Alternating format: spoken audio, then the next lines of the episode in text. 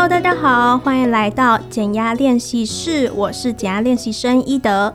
最近呢，Me Too 性骚扰风波持续的延烧，其实在网络上有很多的讨论，而且呢。就会发现说，其实大家或多或少可能都有被性骚扰，或者是呃不小心骚扰到别人的这种行为。就是不管是职场啊、校园还是生活中，其实性骚扰是无所不在的。那到底遇到性骚扰该怎么办呢？可以寻求怎么样的帮助？我们邀请到良律国际法律事务所石金尧律师来跟我们分享，欢迎。大家好，我是石金尧律师。哎，其实就是最近 Me Too 风波这么多，就是您自己怎么看待这次的风波？然后，而且这么多被害人其实陆续的出来。呃，Me Too 这个东西，其实在国外应该是已经有一阵子了，对，蛮早的。嗯，对。那好像是最近有因为 Netflix 的影集的关系，然后就开始有从民进党的那个党工事件，然后陆续的延烧出来，然后到呃一般的艺文界、教育界，到现在就是大家比较关注的这个演艺呃演艺演艺圈，没错。那这样的这个风潮是不是一个好的这个一个趋势？这个其实在目前的大家的想法有不一样，但就我而言，我我是。给予一个正面的这个评价了，嗯，就是呃，其实呃，Me Too 这个东西，其实它是某程度的是在呃弥补或是在补充这个呃我国司法上的不足。怎么说？就是说，假设如果我们的法律制度是非常的正义、非常的完善，能够好好的保护到我们的被害者，然后给予加害者一个一个相当的这种惩罚机制，或者是一个呃矫正机制的话。就我们理想而言，那这些被害者或者是加害者应该会直接进入到这个所谓的司法程序当中，但显然并没有发生这样的事情，而是透过 Me Too 的这样的方式来呈现。那也就是说，我们可以看出来说，其实是我们的司法有有一些不足啦。嗯，对，没错。嗯，哦，所以就是说，其实如果司法上能够保护民众的话，其实受害者不会等到就是 Me Too 这个事件这个风波出来的时候才愿意站出来分享他们。自己的经历，而是在之前可能就可以有一些求助的行为。某程度可以这样子说。那另外一种方式是说，或许在过去的这个时段当中、时间里面，其实被害者并没有足够的 support，促使他们愿意去进入到司法程序。我觉得有这两种不同的解读方式。哦，那您自己就是在过去的个案当中，有没有一些就是相关的性骚扰相关的个案可以跟我们分享一下？有什么故事吗？或是您自己听过的故事？因为我之前曾经担任过性别委员，然后也是一位一位律师嘛，所以呃，有些案件其实是有些保密协议，所以不能讲。那我目前会讲的东西，就是有跟当事人去做确认，然后这些案件也不会是属于这个性品里面的案件，没错。那呃，不知道你最近有没有听说过一个就是呃正大的这个 Me Too 的事件？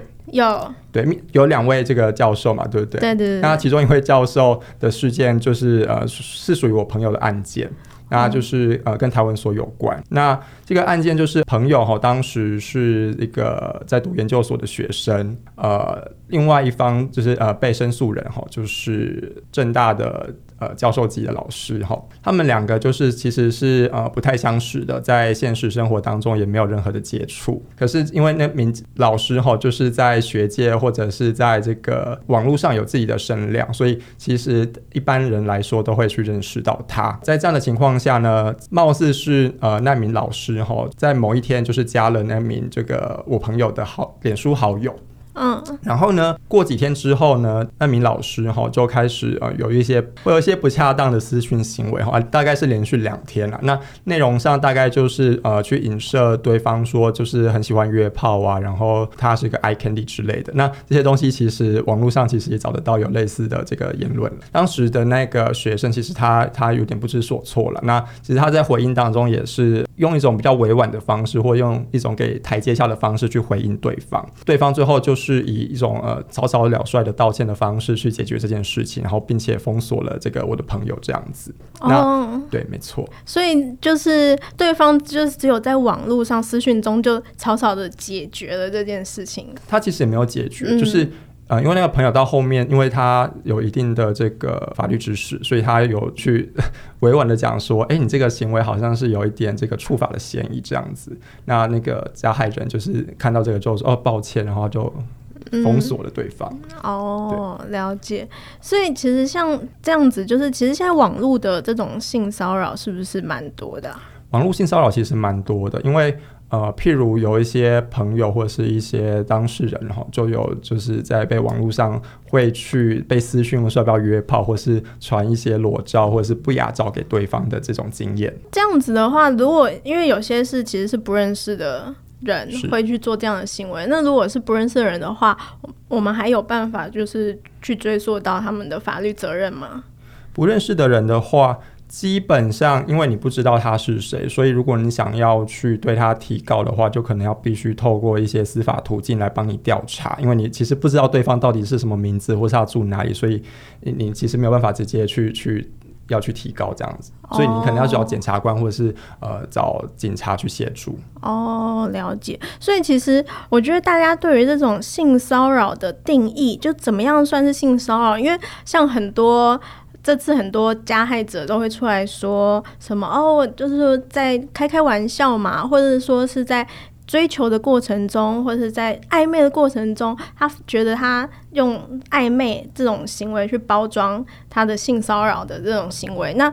到底性骚扰怎样算是性骚扰？然后是只要我觉得不舒服，就是被害者觉得不舒服，就可以认定是性骚扰呢？还是说法律上是怎样界定？呃，法律上对于性骚扰哈有不同的定义方式，因为呃，你应该知道说我国有所谓的性平三法嘛。对对，那性平三法它其实是在不同的时间点所定定的。嗯，那它的文字也有稍微的一些差异。但如果我们就以呃所谓的就是比较呃后期所制定的这个性骚扰防治法的第二条规定，哈，它有举出两种的类型是所谓的性骚扰。那第一种叫做所谓的呃交换式的这个性骚扰。那法条是这样规定的哦，他写说，以该他人顺服或拒绝该行为作为其获得、丧失或减损与工作、教育、训练、服务、计划、活动有关权益之条件。第二种叫做敌意性的这个性骚扰。那法条的规定是讲说。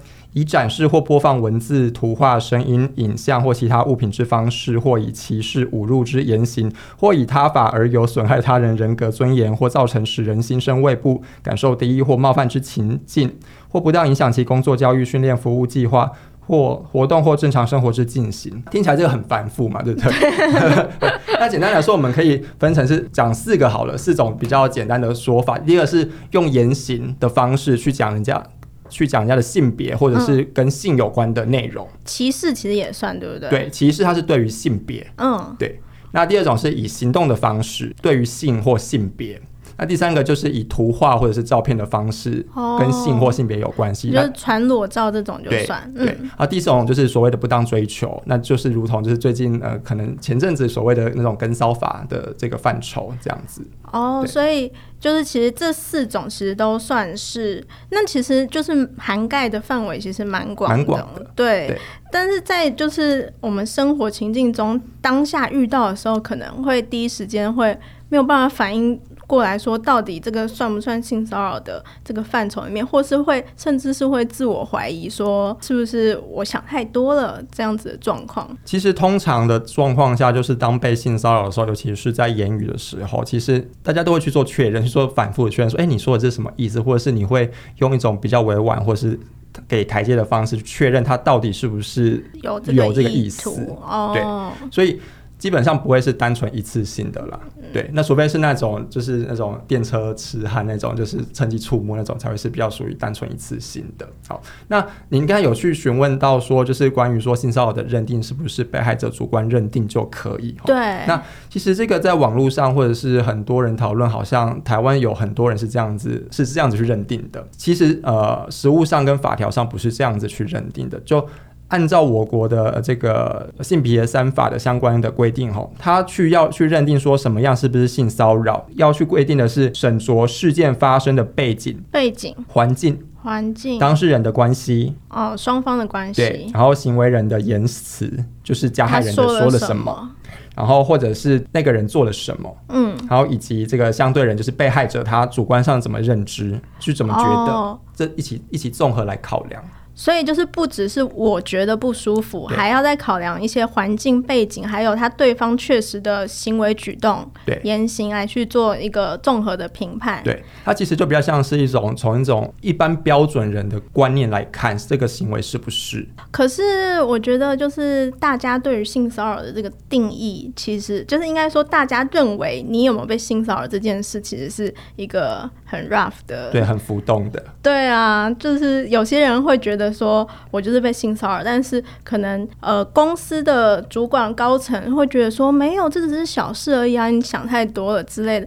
像如果是尤其是这种上对下的这种职权关系，特别容易发生这种性骚扰行为。那这种状况下，就是我们自己应该要怎么样自保呢？自保的方式的话，第一个东西就是呃，你发生的当下哈，我我觉得你你可能就是呃可以。以以书写的方式，或者是呃跟你比较亲密的友人去讲述这样的事情，那这有两两个层面的好处啦。第一个东西是你你可能会让你的这个心灵会呃有一些舒缓的作用。那第二件事情是你能够去。保存行为时的这个记忆。那假设说你后续要去做任何的这个司法救济的话，或许这个部分可以作为证据来去协助。所以其实，在当下，因为大家都是比较难，就是当下及时反应，而且常常会反应不及的状况下，除了这种调监视器这种可以吗？调监视器的话可以，但因为有些监视器它的保存期限没有那么长，哦，对，而且。呃，有些监视器不是说你想调就调，哦、你你有时候是需要，因为有些是私人机构，那你不是说我要就要，因为可能会侵犯到其他人的个资，所以他们会拒绝。所以如果你需要调的话，基本上都还是会透过检调的方式去调。那除非是你是自己在工作场合或者是这个教育场合，那你可以去跟自己的上司或者是相关的这个性平机构去说，哎，有这样的事情发生，那他们当然理应啦，理应就会去把。这个监视器的画面保留下来，做后续的使用或调查，这样子。了解，所以就是如果猝不及防的遭遇性侵害或者是性骚扰的时候，其实第一时间你可以自己做记录，或者是跟亲密的友人可以做一些相关的诉说。对，这之后都可能可以成为呈堂证供。是。那这次其实，在这个 Me Too 的风潮里面，就会发现说，其实不只是性骚扰，很多人其实是甚至已经到达这种性侵这种地步了。就是可能原本可能只是肢体上的骚扰，然后最后演变成这种性侵的行为。那这样子要怎么判断说他们之间的这种分别差异？呃，性骚跟性侵害哈，在法律上是。完全是一个互斥的概念，就是他只要是性侵害，他就不会是性骚扰。那什么样的东西是所谓的性侵害呢？性侵害防治法还有规定说，所谓的性侵害吼，指的是刑法两百二十一条以下的那些行为。如果我们按照一般大家常见，就是所谓的强制性交啊，或者是强制猥亵这些比较严重的这种呃性交犯罪，如果是性骚扰的话，就是如同刚才所说的，就是有所谓的敌意环境，或者是所谓的这个交换式的这两种样态。所以主要还是就是要有一些侵入性的性交行为。会呃，猥猥亵的话不一定要到侵入性哦，猥亵对，猥亵行为也算是性侵的一部分，对，就是程度上会有一定的差异。就是说，如果你是符合这个刑法里面的那些性犯罪的话，你就不会是使用到性骚扰。哦，了解。那这样子的话，还是有一种主观性的问题。一定啊，每就是每 每一个犯罪。基本基本上都是呃主观上的认知嘛，就是觉得我我好像有被受到侵害，那才会进入到后面的司法程序或者是相关的呃机制的启动嘛。所以这个我我想应该不是这个性骚扰或者性侵害独有的这个特性状况，对，就是其实大部分很多的犯罪行为都是这样子，但是就看之后进入司法调查之后，对，会是一个什么样的状况？对，那您怎么看待就是在那种上对下职权关系里面的性骚扰呢？这个其实是蛮符合就是这个性骚扰它当初被发现的这个轨迹啦，嗯，因为性骚扰这东西，我就我印象来说。这个好像是女性主义他们所找出来的。那他们其实是认为说男性在过去一直常常有一个比较优势的权利，那他们就用这样的权利去对待女性。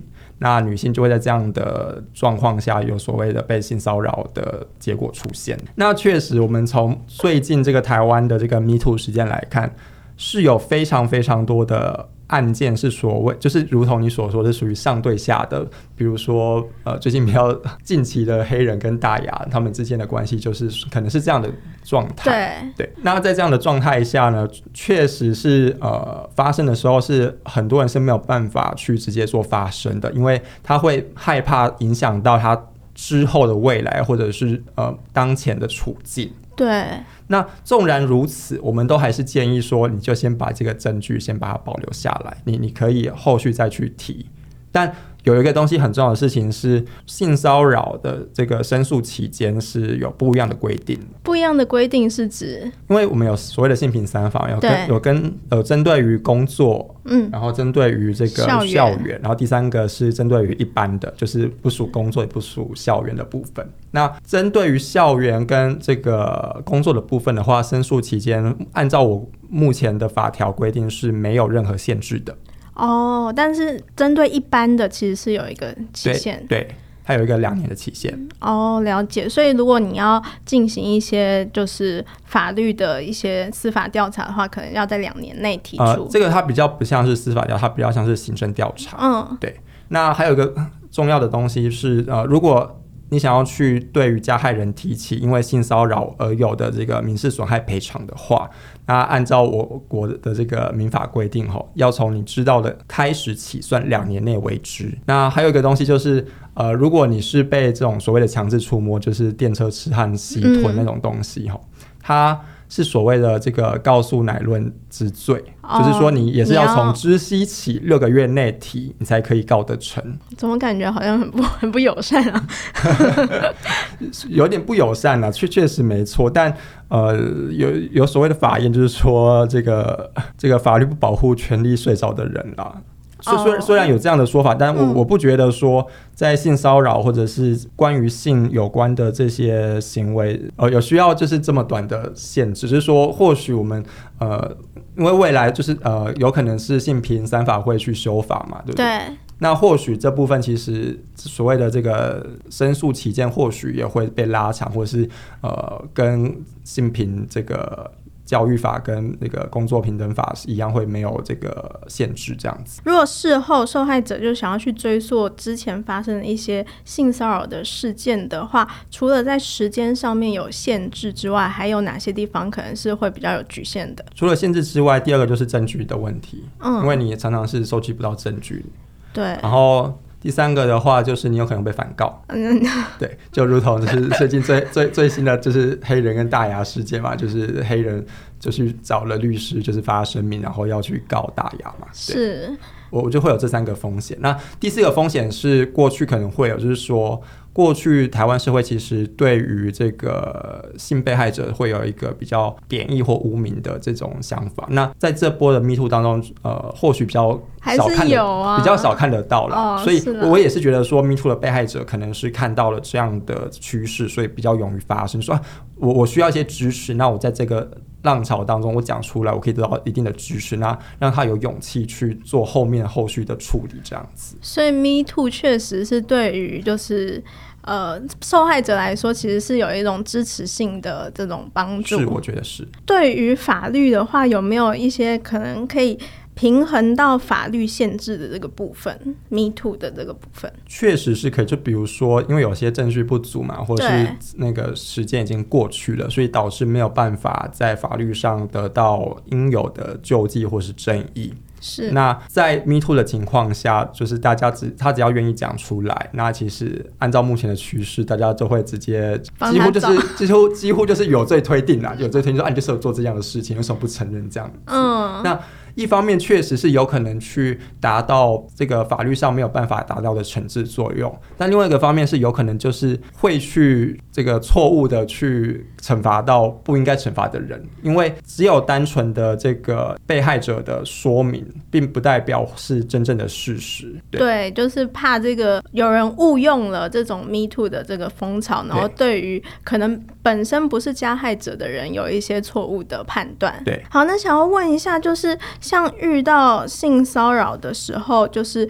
有没有一些 SOP 是可以帮助的？就是最后想要请你可以给观众一些具体的建议，然后一个一个步骤可以怎么做？第一个部分就是在遇到性骚扰的情况下，必须要自保，就是不要让自己在处于危险或更加危险的状态，势必你就必须有一种比较闪躲性或者是比较防卫性的方式去结束这样的局面。结束之后呢，接下来的事情就是你要开始去保留你的证据。那如同刚才所说的，你可以先把你刚才发生的事情把它记录下来。那假设说你周边有一些呃行为后产生的一些呃结果的话，你也可以把它保留下来。那比如说你手上有些伤势的话，你可以拍照，或者是你也可以去验个伤之类的。接下来呢，你可能就会开始去思考说，诶，你要不要去提告，或者是进入一些呃调查的程序？那这部分的话，或许你这时候心理压力也会蛮大的。那我这边会建议，呃，适时的去寻求一些心理上的支持，心理师或是亲友都都可以。之后呢，进入到司法程序或者是调查程序的时候，那或许会有相关的社工或者是性评委员或者是检调，他们就是。富有一定的专业程度，那就跟着他们一起好好的去呃看怎么样去帮助自己来解决这样之呃之前发生的事情。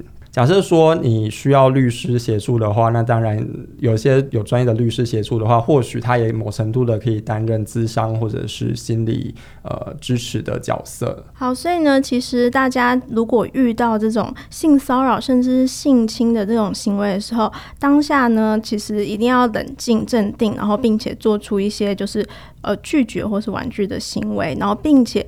之事后呢，一定要记得，就是为自己保留证据，不管是书写或者是拍照等等都可以。接着再进一步进入调查或者司法程序，以免加害者就是一而再再而三的继续这种性骚扰或者性侵的行为。那今天呢，非常感谢石建尧律师来跟我们分享，希望有帮助到大家。谢谢律师，谢谢。